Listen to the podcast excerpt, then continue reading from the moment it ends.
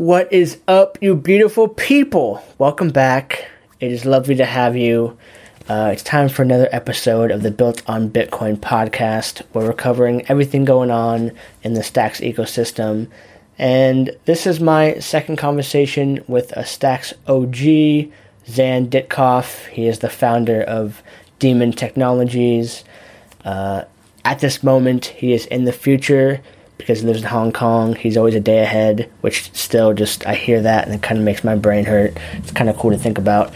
But yeah, the last conversation, if you haven't heard of it, I recommend it. But it went so well that we decided that we should do a second one because there's so much more to cover. We're also doing weekly Twitter spaces on Monday at 4 p.m. PST. Uh, you know, if you want to pop in, just kind of like community calls where we just riff on whatever happened that week or whatever interests us. And yeah, check it out. Stat Xan is a wizard of stacks knowledge, so I recommend checking those out. But this episode, we talk about city coins. We talk about their new uh, OnStacks platform, which is at onstacks.com which is going to be a front end a data visualization, but also an API backend for developers to pull data into their dApps. So, yeah, great conversation. We covered a lot. It's always good talking with Xan. So, let me shut up and get in this conversation with founder of Daemon Technologies, Xan Ditkoff. Welcome to Built on Bitcoin.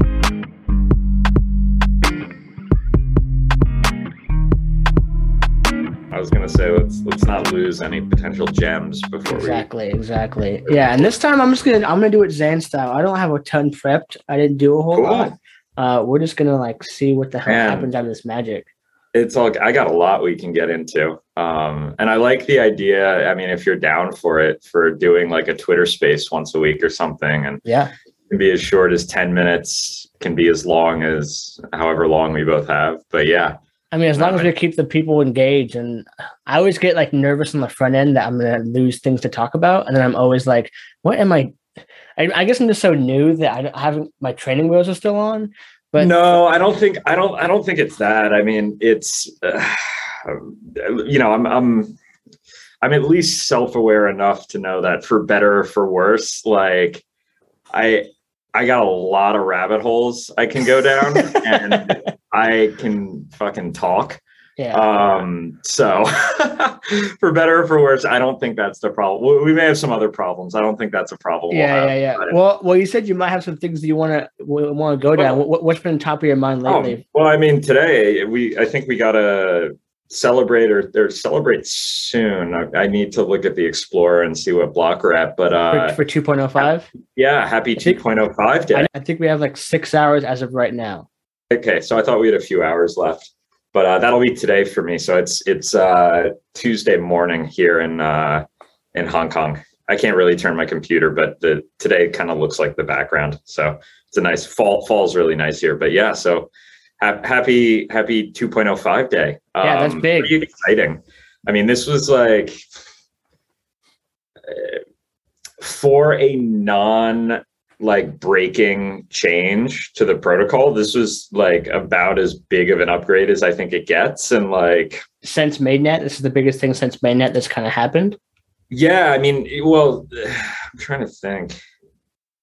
Yeah, probably in terms of the core protocol. And just in general, I think for kind of non hard fork breaking changes, this is about as big of an upgrade as you can kind of get. And how does 2.1 relate in that?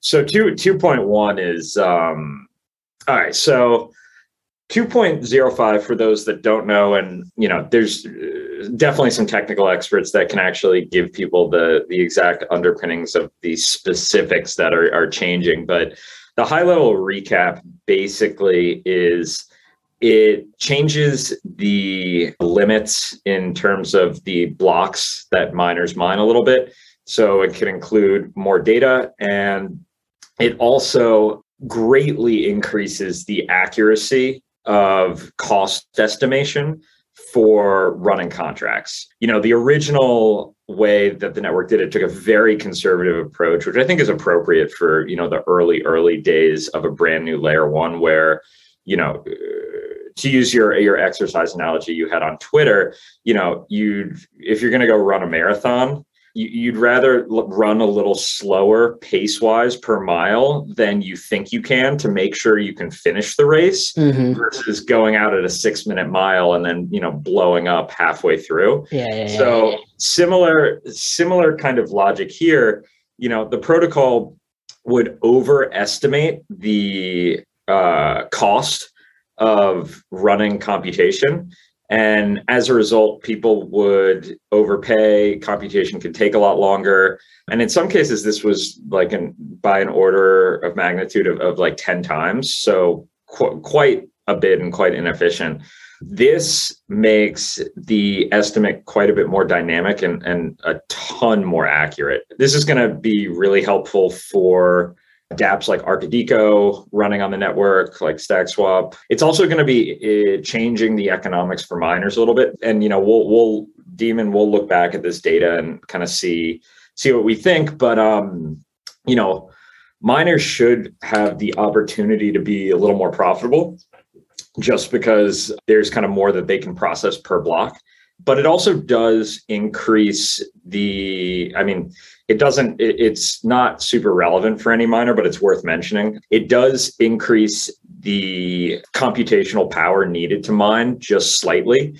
Um, but before anyone gets worried what, what i mean by that is it makes it, it it it moves the kind of barrier from being able to mine on a raspberry pi to you know you probably need a standard laptop to mine now. So it doesn't really you know uh, negate any of the narrative around you know ease of mining. But uh, yeah so that that's kind of the 2.05 upgrade.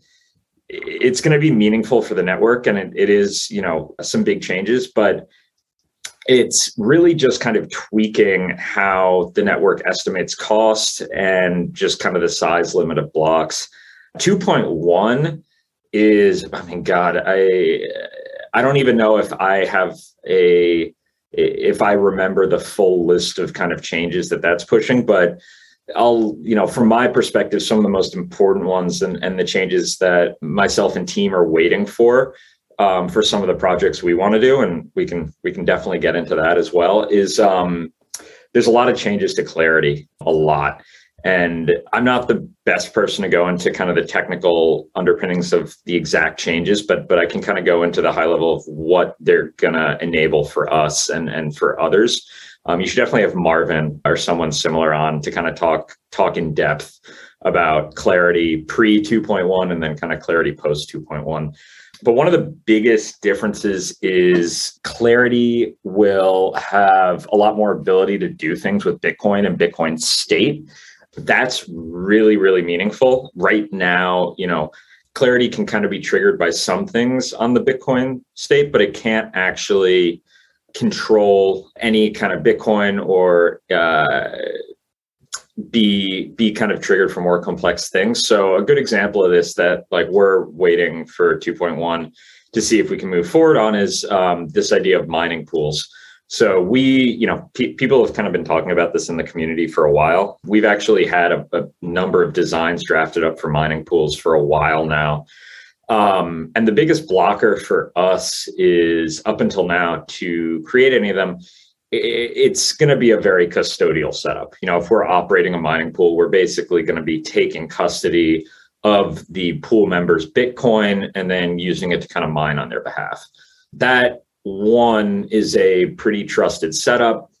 You know, you can do some things to de-risk that, such as putting up, you know, a, a large STX bounty that can be slashed if you, you know, uh, are, are, do anything nefarious with with the pool's Bitcoin. But the bigger issue for us is it just brings in a ton of regulation. Um, you know, that's pretty a system like that would would be one where we would potentially need to only offer it to accredited folks for now and we would maybe even need to get them to sign certain kind of documents post 2.1 though we we should be able to create the same type of system but where a lot of that flow, a lot of the custody of the Bitcoin is actually governed by Clarity contracts. So getting much more to a world like stacking has with delegation and pooling, where that can all be done by kind of signing and sending messages and via smart contracts.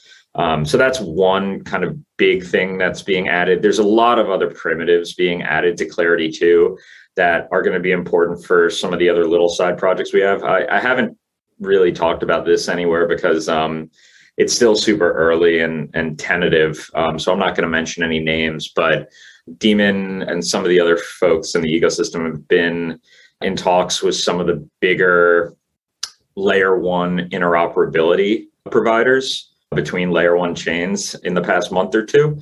And we've actually been working on a testnet implementation of one of these and exploring a few others. And one of the big things we'll need to actually create a mainnet implementation of this and see if we can uh, we can kind of get get the deal solidified and, and move forward with it are some of these primitive uh, upgrades to clarity.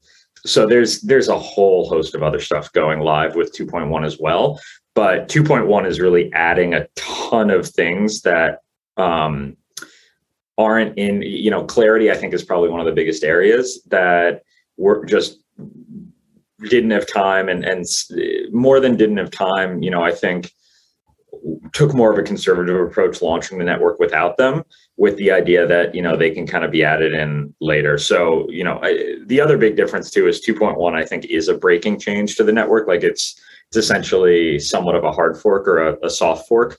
Um, whereas 2.05 is uh, less of a kind of a breaking change. But what's been awesome to see with 2.05 is just the level of um, I guess uh, the the level of it's not coordination because it's just all different random people in in the ecosystem in the community, but how people have kind of come together from all the different things they work on and focus on, and and all the different companies they're at to all dive into the discussion, actually flesh flesh this out pretty quick, make decisions.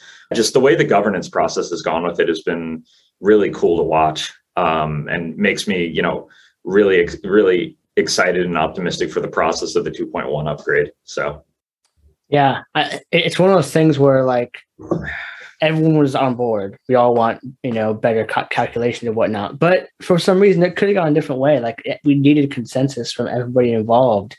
Uh, it just so happened that it went swimmingly. Yeah, yeah. But this is this is kind of like the first test of this proper decentralization and exactly. getting everyone on board. Do we do we have I think I saw on Twitter one miner's not upgraded. Do you know anything about the the ratios of everyone upgraded? I'm sure you guys. So I think I think everyone is upgraded. Um yeah, this is a little embarrassing. That's actually our miner that Jude was calling out.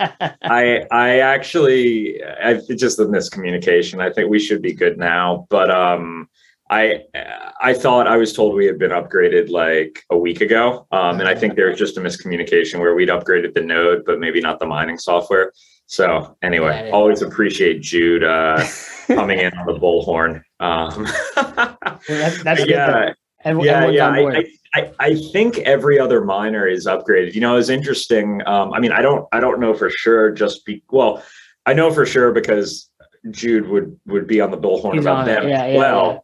But you know as kind of a twitter thread came up yesterday of, of people like kind of wondering who's running miners and how many are run by like former team members of of uh, of the blockstack PBC core team. And you know it's interesting because i as i was saying i don't know actually. I mean i know one or two of the other miners but that's it.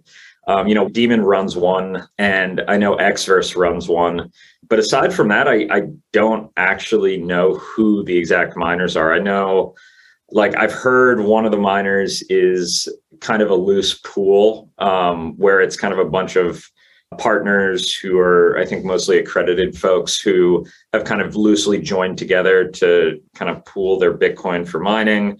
And other than that, I, I like really don't know. Um, so it's it's nice to see that despite that there's been you know an ability for miners to kind of all come together make decisions and you know upgrade uh, pretty much in unison um, so that's yeah it, it's interesting because I've seen that thread pop a few times where you'll see legacy Blockstack members go off and do something dope, but within Stack still. And like the two biggest, probably more prominent ones are you for mining and then Patrick with City Coins.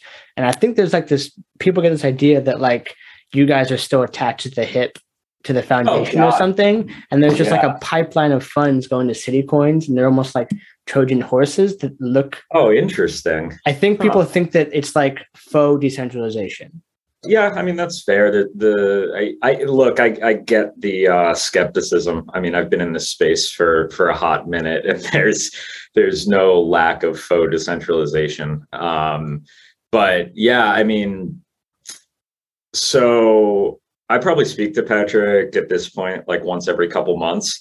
I've been following the City Coins thing, but from a distance. To be perfectly honest, I like didn't really follow it that closely at first until um, Mayor Suarez like actually accepted the funds. And That was a uh, big one.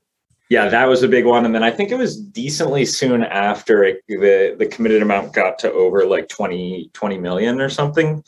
Um, and so that that caught my attention. Um, but you know, it's actually not something I've paid attention to just because it's really not relevant for like where Daemon sits and and both geographically in the world. That's probably the main one, but also what we kind of focus on, at, at least for now. That I could very much imagine changing in the future. But you know, one, you know, I I'm in Hong Kong full time, um, and especially with the pandemic, I've basically been here for the past two years. Um, you know, my team is spread across Asia. I have a couple engineers in China, head of product and design in Malaysia, front end engineer in Egypt, and so you know, I I think as we've become more aware of the City Coins project, we've become more more and more cheerleaders, kind of from a distance on Twitter. But you know from where we sit in the world for the main thing it's it's not um it's not like the most relevant in terms of something that we're looking to work on or, or really facilitate at the moment because like i i get the model in the us but you know i think it's something that if i was working on that like i'd have to be on the ground there and actually like there's a lot of that that has nothing to do with kind of the technical underpinnings and, and kind of servicing that I think is much more the job to be done. You know, from what I've seen, the the back end of the Citycoin stuff is not.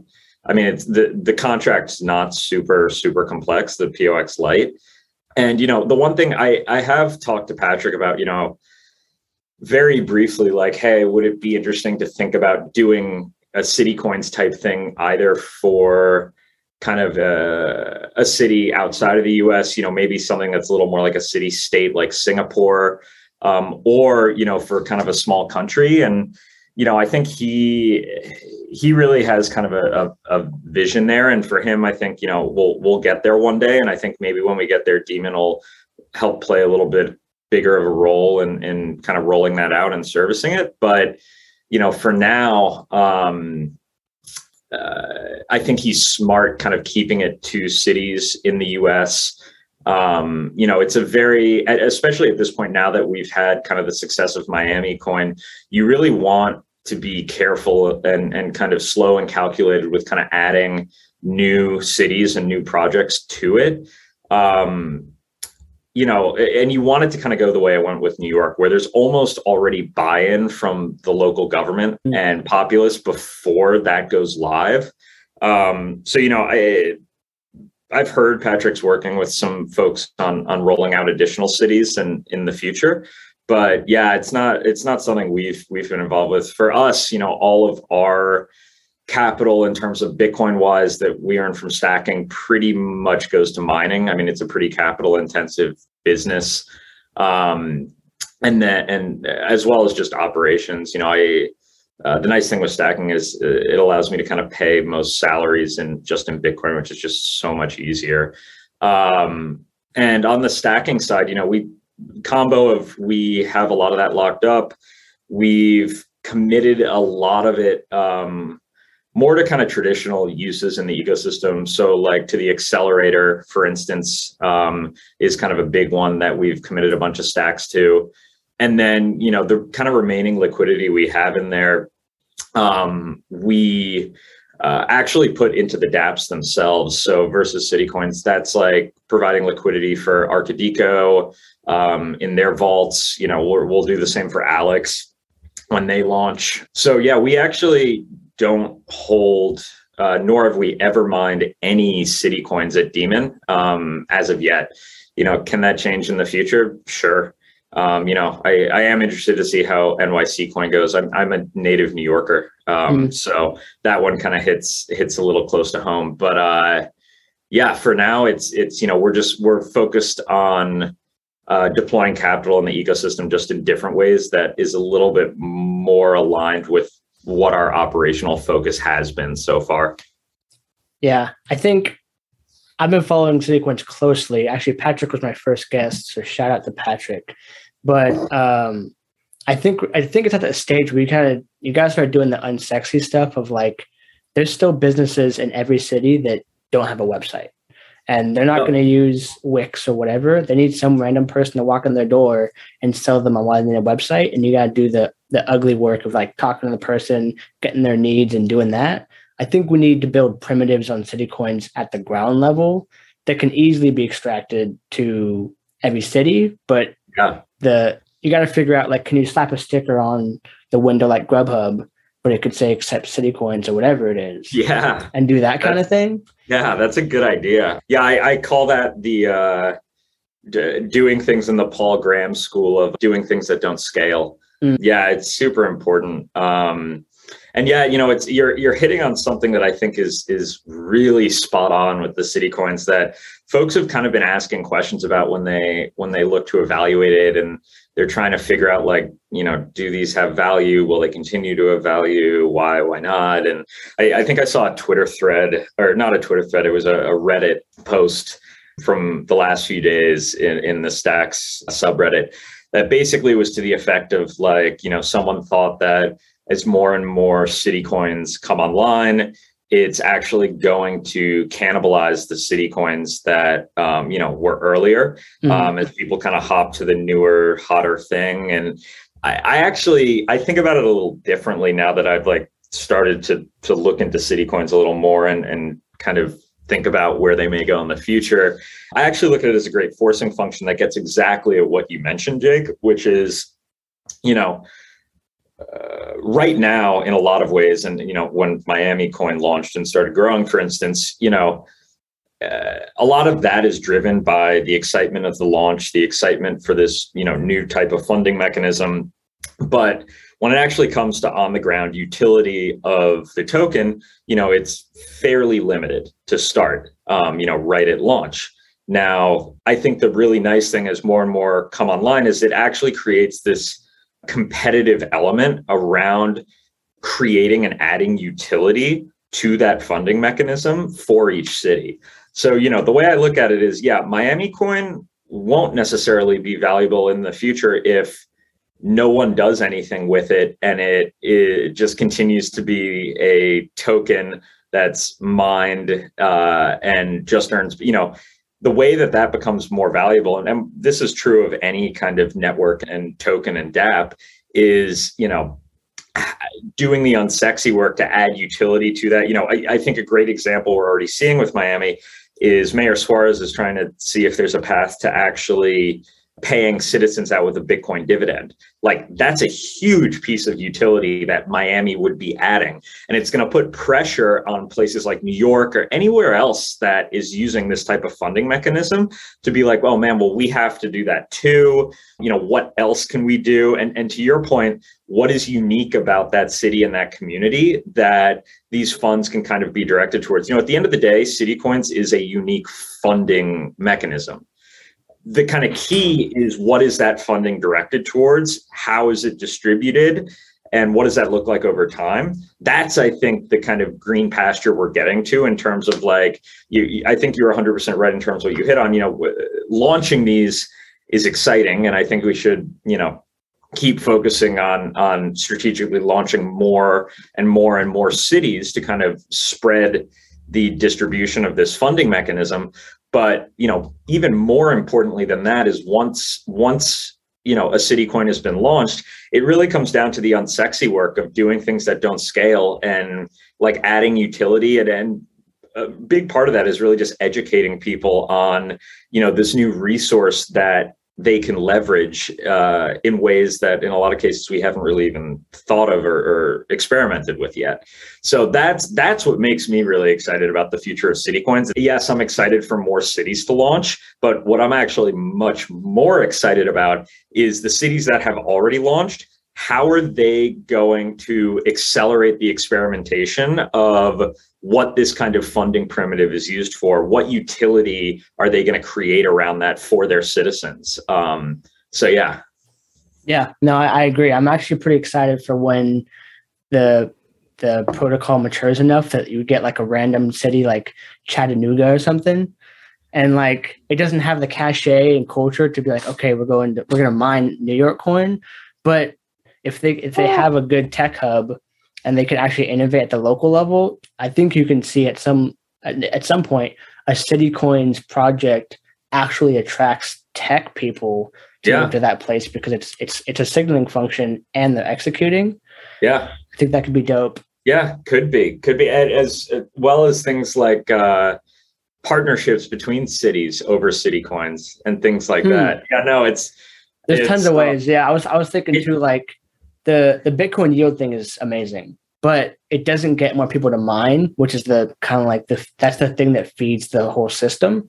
And so it it's going to onboard people to crypto, and it's going to give them the best asset they can get, which is BTC. So that's yeah, like, that's that's incredible as far as getting people onto crypto. But I was trying to think of ways like at first I thought we need to get people to mine. How do you do that? Maybe you can have like an automated mining pool and then it has like a proof of mining that is like an NFT or a pass or whatever to show that like, hey, you spent some of your hard-earned money on mining, which is going to mm-hmm. the wallet, so it's a whatever.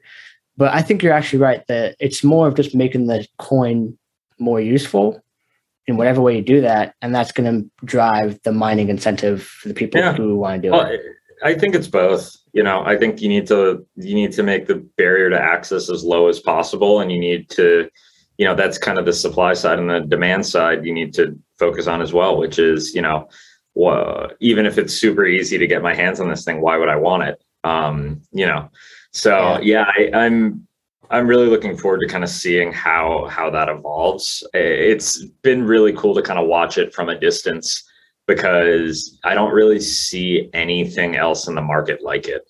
Yeah. So it kind of speaks to kind of the unique the unique building block or primitive that is kind of proof of transfer and stacking and kind of the the ability to layer that in really interesting ways. Yeah. Uh this, this will probably be a left turn for a second but you mentioned paul graham. How do you start structure your day as far as a maker versus manager schedule? Do you how do you balance those? Maker versus manager? So his his idea oh. his idea is like managers schedule the day out like minute by minute, hour by hour, and they always know what they're doing that next day or that next week. And makers or creators block out long periods of time for nothing, but it's creative time. Yeah, no, great, great question. Um, it's something I've definitely been getting a little better at. You know, the pandemic, I think the pandemic, especially in this space, can be tough for the tougher for the maker side of things, just because you know, I, I, think it sucks you into being on call all the time. And it's it's very easy to basically, you know, not structure your week and then end up with 10 hours of meetings and calls a day.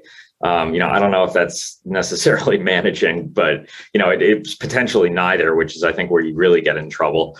Um, but you know, where where I've gotten with it, where I I, I think is decent is um so one, I I don't keep like a minute by minute schedule. Um, I like a little more flexibility than that, but I do kind of high level structure my days a little bit more around one or the other. Um, and I like to have kind of a, a, split, you know, at least two days that are a little more maker focused during the week. And then, you know, the other two to three are a little more manager focused. So, um, for instance, Mondays, you know, I try not to have that many calls. Um, it's kind of easier as well to do it on Mondays because the time zone here we're we're ahead most of the world. So Monday, uh, you know, until Monday evening, the rest of the world is kind of still on their Sunday. Um, so things are a little quieter, and and that I really like. You know, I, I call that kind of uh, blocks that are um, kind of crossed off for deep work. Um, that can be writing. It can be doing a lot of reading and thinking of you know the latest research and just uh, looking into new projects that I haven't looked into before.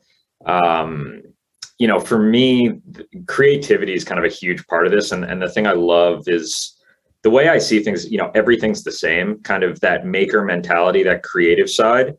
The work we do in the space here is it's it's the exact same as any sort of creative work. The details are kind of different, but you know, I'm a big photographer too, and and the creativity there is is no different. It's basically trying to stay present and letting your mind basically take a bunch of information that you've consumed or that you've been exposed to um, and kind of recombinate it in, in interesting ways that kind of create different aha moments. You know, that I think can that that is the same process and and can result in, you know, an incredible work of art if that's your your kind of focus with it. Or it can also result in incredibly innovative and novel um, technical mechanisms like stacking.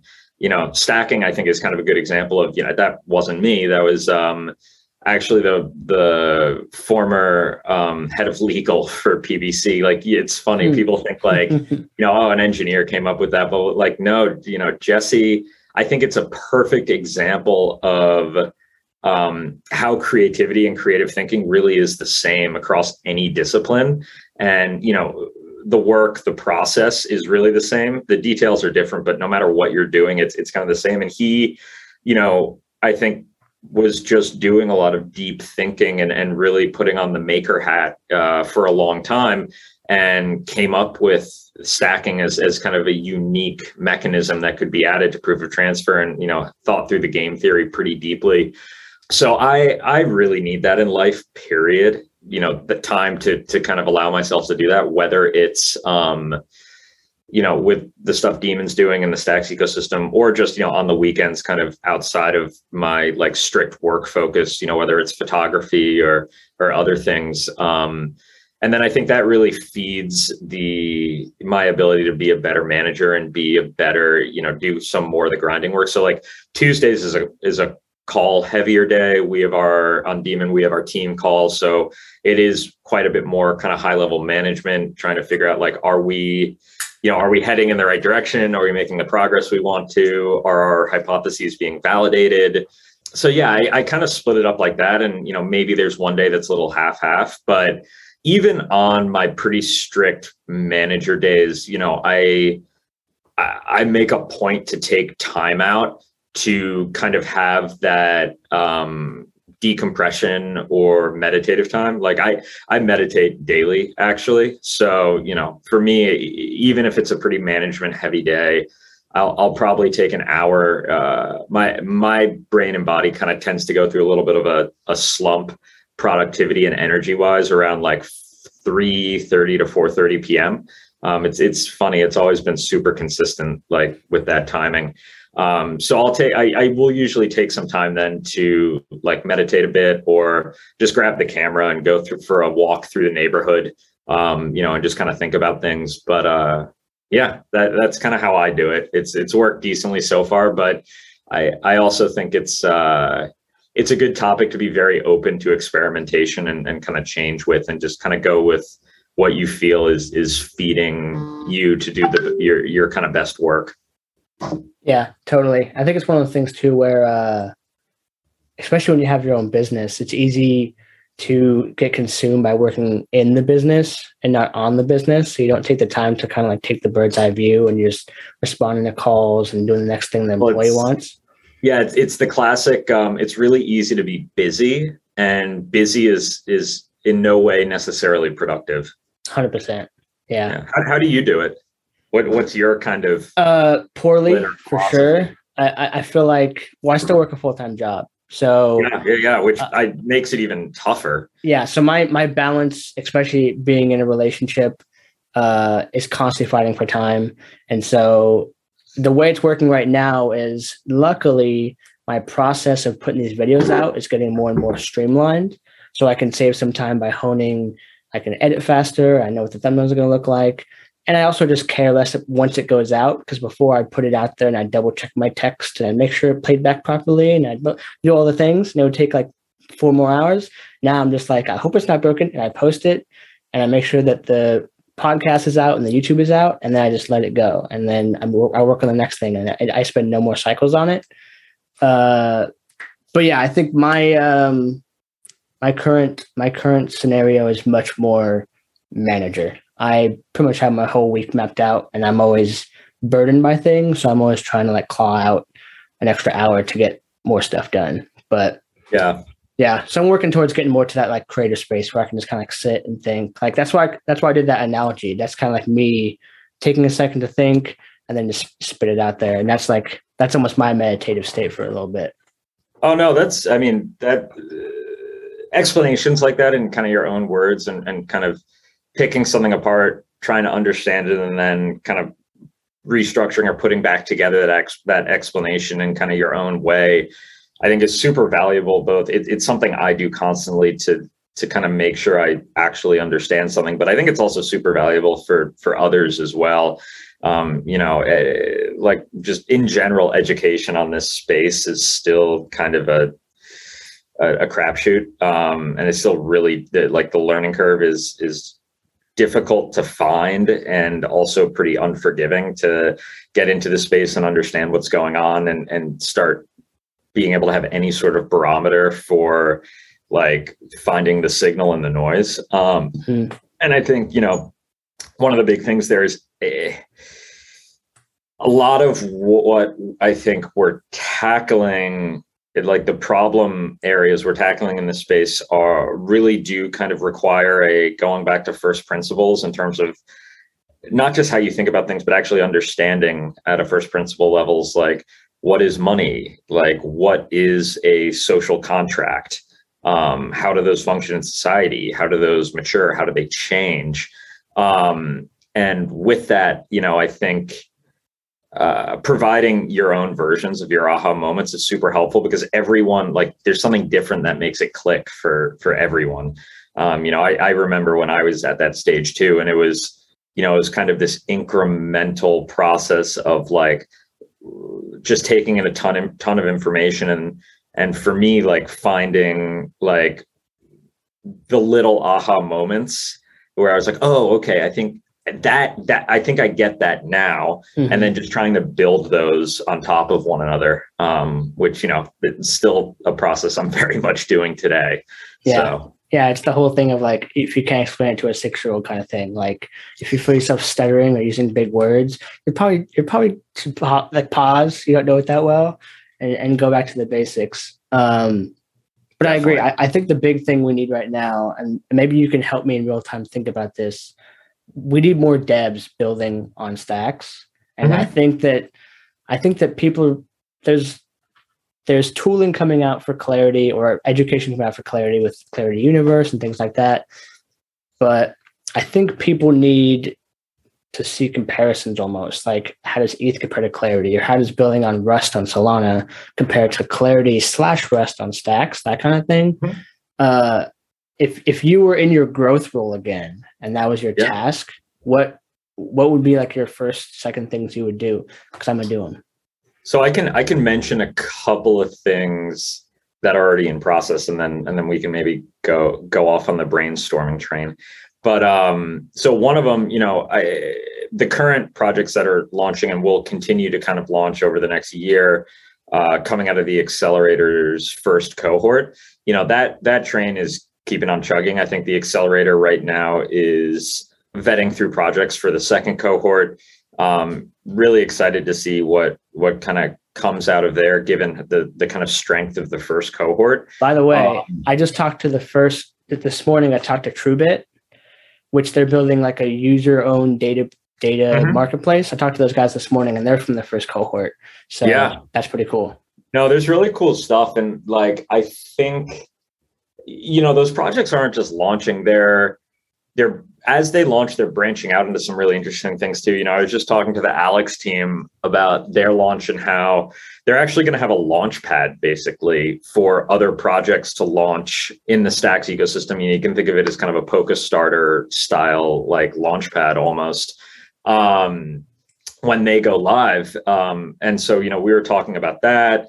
Um, and I was actually mentioning to them, you know, with all the exciting stuff uh, that's been happening in the NFT space on Stacks, I was like, man, you guys should enable like NFT launchpad projects on top of this thing. Like that would be awesome. Meaning, like you can upload your no so piece collective are, or are, are you familiar with kind of how different launch pads work whether it's like i guess not no Polkastarter so basically uh, in the nft example you know right now um, people can kind of do an nft drop where you know you can do some combination of things to get whitelisted and then you can so this is kind of the same thing but the launchpad kind of creates a market mechanism around the launch where people can uh, there's kind of a competitive element to uh, the project actually launching and people competing in various ways to actually get the initial kind of assets that are launching.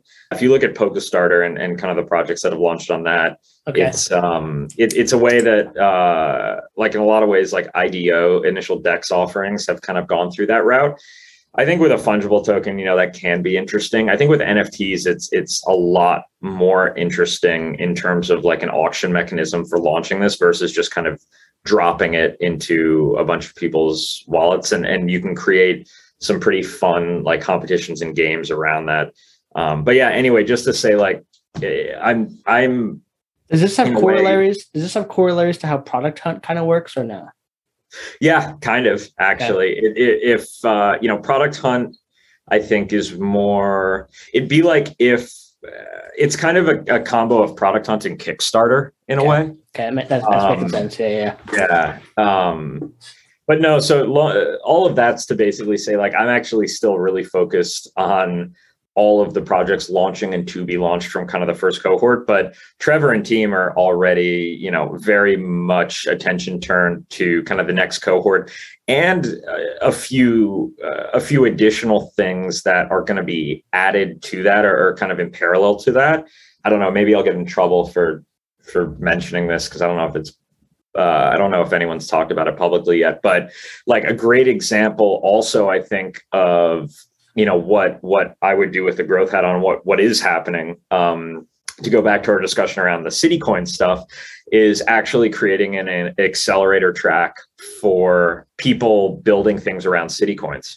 So mm-hmm. you know, I think like that's you know we're we're seeing some of the more innovative stuff happening. You know, with uh, with those tokens and and kind of you know uh, things that aren't even like that really like technical expansions of those projects yet. Like, you know, Suarez trying to get people, citizens of Bitcoin dividend.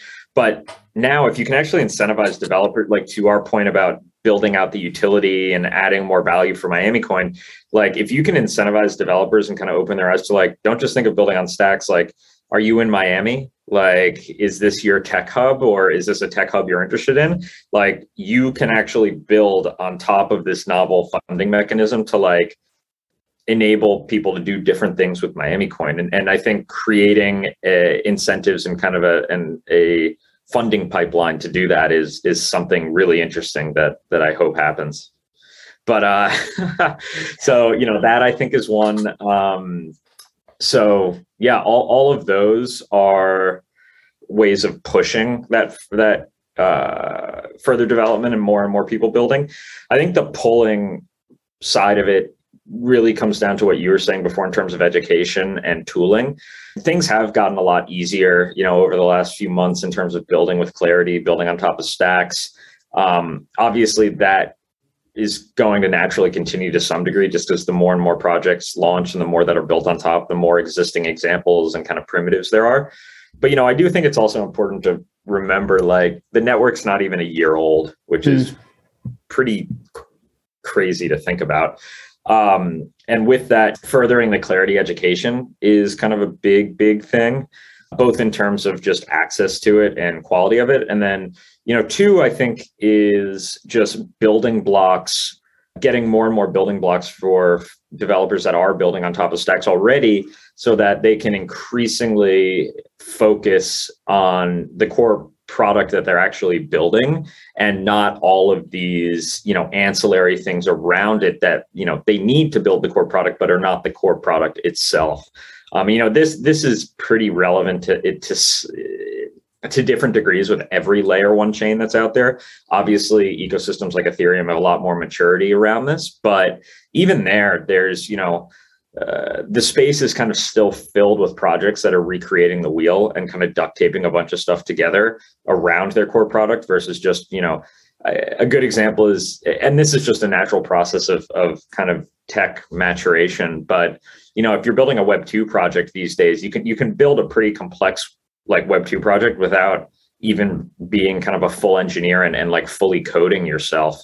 Um, that's a good example of like how much that world has matured to allowing people to just focus on the actual product that they're bringing and you know finding product market fit for that product um, so i think you know we we want to do the same thing in the stacks ecosystem part of that is just improving clarity tooling. But part of it is, you know, things around that that have nothing to do with clarity. You know, at Daemon we're, I think I mentioned this last time we talked, we're launching a data platform. The version one actually should come out in the next couple of days. Um, we'll do a blog post and, and kind of Twitter blast with it.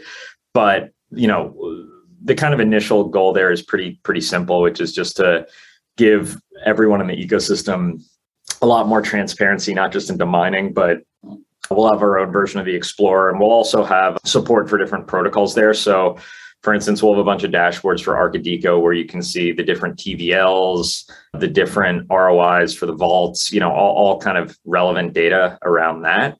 But the more meaningful part there that we're kind of thinking about and looking to bring to market in, in, in this vein of increasingly allowing teams to focus on the product they're building versus the enabling tech is kind of the backend API setups that we have. You know, we want to increasingly provide uh, teams who are building dApps on top of stacks with the infrastructure so that they don't have to worry about you know building their whole kind of data backend to pull the data they need on chain to you know leverage that for whatever they need to leverage it for they can increasingly just come and plug into our backend infrastructure to kind of do that. And you know we're just one of the people doing that. I think you know i, I would imagine there's a, a number of folks.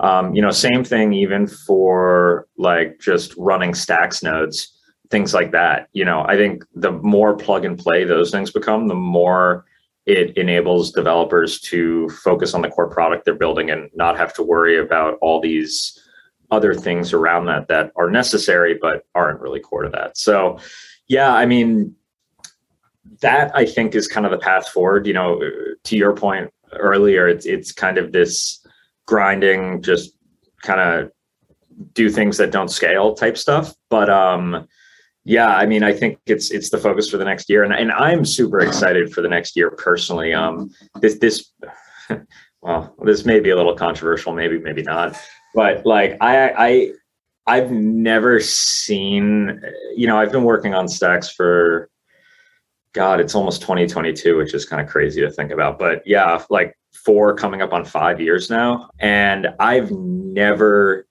seen as big of a market opportunity for kind of alternative layer one networks, but specifically stacks as I do kind of in the next year, especially because, you know, I think Ethereum is still going to continue to do very well in the market, but you know, Ethereum's kind of shown the failure of that model, you know, putting off any discussion of the switch to ETH 2.0 and and whether or not I, I think there's any hope of that solving these issues. But you know for the moment at least like the ethereum network is unusable for your average person. Um, i mean one of the reasons that i think you know the biggest struggle of a lot of the nft and kind of gamify play to earn space on top of eth right now is um, like one i think that stuff's awesome and it's super innovative and i'm really excited to see that start to come to stacks with projects like moonray. One of the things that i think is is really stunting the maturation of of that innovation on ETH is just like it's impossible to do new user acquisition because you know the person that would be your average user cannot use the ethereum network right now. I mean when you're paying like two three potentially up to $500 in gas fees like people need to think about this in terms of like the average person. Like i send two transactions and it's like i could do that or i could buy myself like a playstation 5 like yeah when even trying to get to layer twos sometimes like i tried no to, exactly i tried exactly. to use polygon and i there was like a meebits thing on oh it was a meebits thing on arbitrum and they were doing Mhm. a specific launch on arbitrum and i was like okay cool i guess i'll try it people are talking about it i'm early so i can get on Yeah. the whitelist, and it costed me I, I, I bought 50 bucks and it costed me almost my whole thing just to potentially get it to arbitrum so i'm like this is going back on coinbase. I'm just gonna yeah so i mean you know i i think i i'm i'm not going to get into a discussion of kind of the the longer term prospects for ethereum but i think in the immediate you know i immediately right now ethereum has kind of failed in terms of like it hasn't failed as a network. It's not going to die. I'm not necessarily saying that but i think well i, I will in say this moment it's it's failed at being the technical provider for the innovation that's happening and allowing that to progress to the next stage. So i'm talking a very zoomed in in the moment failure you know but it has. Uh like you can do a post mortem on this in terms of like you know why it's gotten to this space. And i think that opens up a huge possibility for you know obviously you've seen networks like solana and avalanche capitalize on that opportunity just with their narrative let alone you know the the the tech they're they're bringing. But you know the thing is i think stacks one like is on par with solana if not maybe a little bit more ahead in terms of the technical maturation. Now i think they have a little more momentum and, and hype in terms of public perception which i'm not discounting at all. That that is that matters a ton in the short term like a, a, an absolute ton and i think you've seen that play out for them over the past year. But i think as we you know move forward into you know 2022 and beyond like uh, those networks too are going to come up against you know as they continue to be more and more successful and tr- attract more and more people to build on top of them you know they're each going to go through their challenges of scalability. Um as you know as is stacks to some degree but the thing where i'm really excited is you know i think we know where where we go when those challenges kind of present themselves. I think the the opportunity in the market and public perception and and momentum for stacks in you know throughout the next year regardless of what the broader market does is just it yeah it's absolutely massive I'm picking up small data points around the ecosystem that make me feel like I have a cheat code almost. Like being in Stacks right now is like ridiculously good opportunity. And it's things like Muneeb will say we have no goals that are not 10 years out, like long Yeah. term, like long term vision. And then you talk to you and you're talking about it's turtles all the way down, meaning, you know, it's everything is everything is stacked on top of each other and that means you have to be very cognizant of how you build the one and the two and the three and the four. And I th- what's interesting is that i think that eth is actually the people i'm seeing are are acknowledging that reality which is that they're saying that eth is the l1 of all blockchains almost like they're the interoperability layer and then you just build up from ethereum but it doesn't go low enough because you need bitcoin as your base if you're gonna Yeah. go, if you're gonna go to that thesis, or you just use something like yeah, it- Cosmos. it- ex- exactly. If you're going to go to that thesis, it's kind of you know what you you then need to kind of hyperanalyze the purpose and job to be done by the base, and you know that, that that's a much longer discussion we can maybe get into next time in terms for of sure. But I think I, I hear that, that and but I'm like, okay, I like that. The fact that they're thinking that and Stacks is already doing that, like we're good. You know, like it's Yeah. Yeah, and I mean, you know, we've always said, you know, it's a marathon, not a sprint. You know, uh, and it's been, you know, obviously the the markets hit some choppy waters in in the last week. Um, but you know, it's the the thing I love about being in the Stacks ecosystem is, you know, we're we're kind of that like uh, the eco. Obviously, there's a lot of new people, but you know, so much of the ecosystem is kind of filled with these I, I would almost call them like old war dogs who like you know stuff starts blowing up all all around us and we're just you know sitting there just yeah, like that's ah we're here again cool yeah, yeah, yeah. like yeah. you know I, I don't know how many people know but like you know stacks has been working at this since like 2013 the kind of path to where the the the ecosystem we have today the community all of that has been you know uh, kind of non-traditional compared to a lot of companies uh, or a lot of projects in the space you know i think it started just as this idea for like a naming decentralized DNS kind of service built on top of, you know, originally this this layer one called Namecoin. Then very soon after that, I think in 2014, you know, migrated to Bitcoin. You know, kind of refining that idea through Y Combinator as really just a technical R and D project. Like in 2015, um, raising you know a small Series A to kind of or a seed round, and then then A to kind of try to validate that use case and kind of product. And then, you know, when I came in in 2017 was when the very first version of the network was about to go live, which just enabled uh, decentralized naming and data storage on top of Bitcoin, but almost with Bitcoin itself, like Bitcoin being kind of the native asset, which was very limiting. Um, but you know, it worked as a layer one network, and and I think it created a one of the first broader ecosystems of DApps. You know, by the time we we had dug into that for bringing that to market for the first couple of years.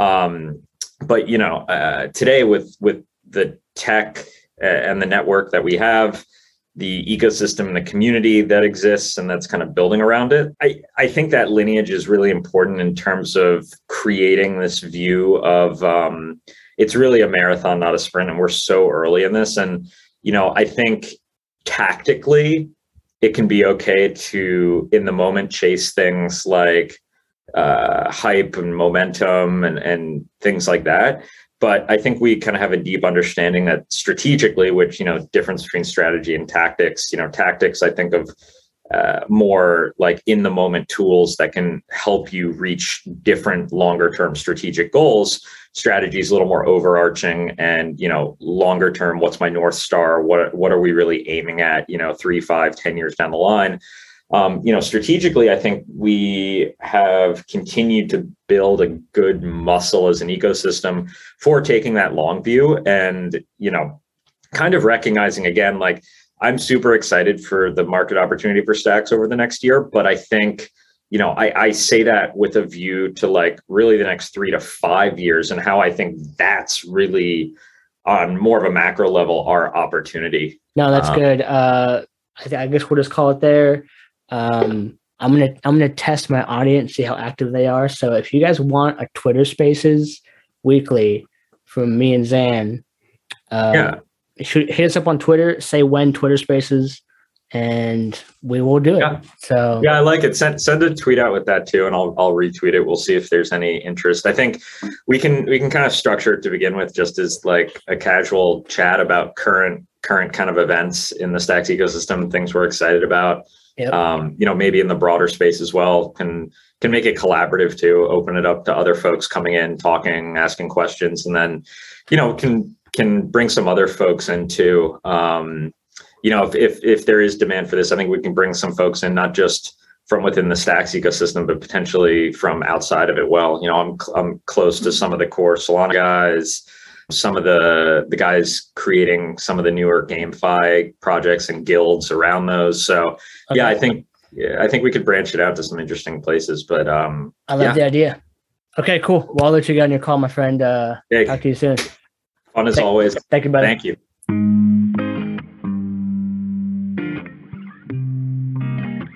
Welcome to Built on Bitcoin. I know that things don't always go your way, but I'll be right here waiting. I've been waiting now. I've been trying to figure out a way to make it out. Make it out, cause I don't think about everything going wrong.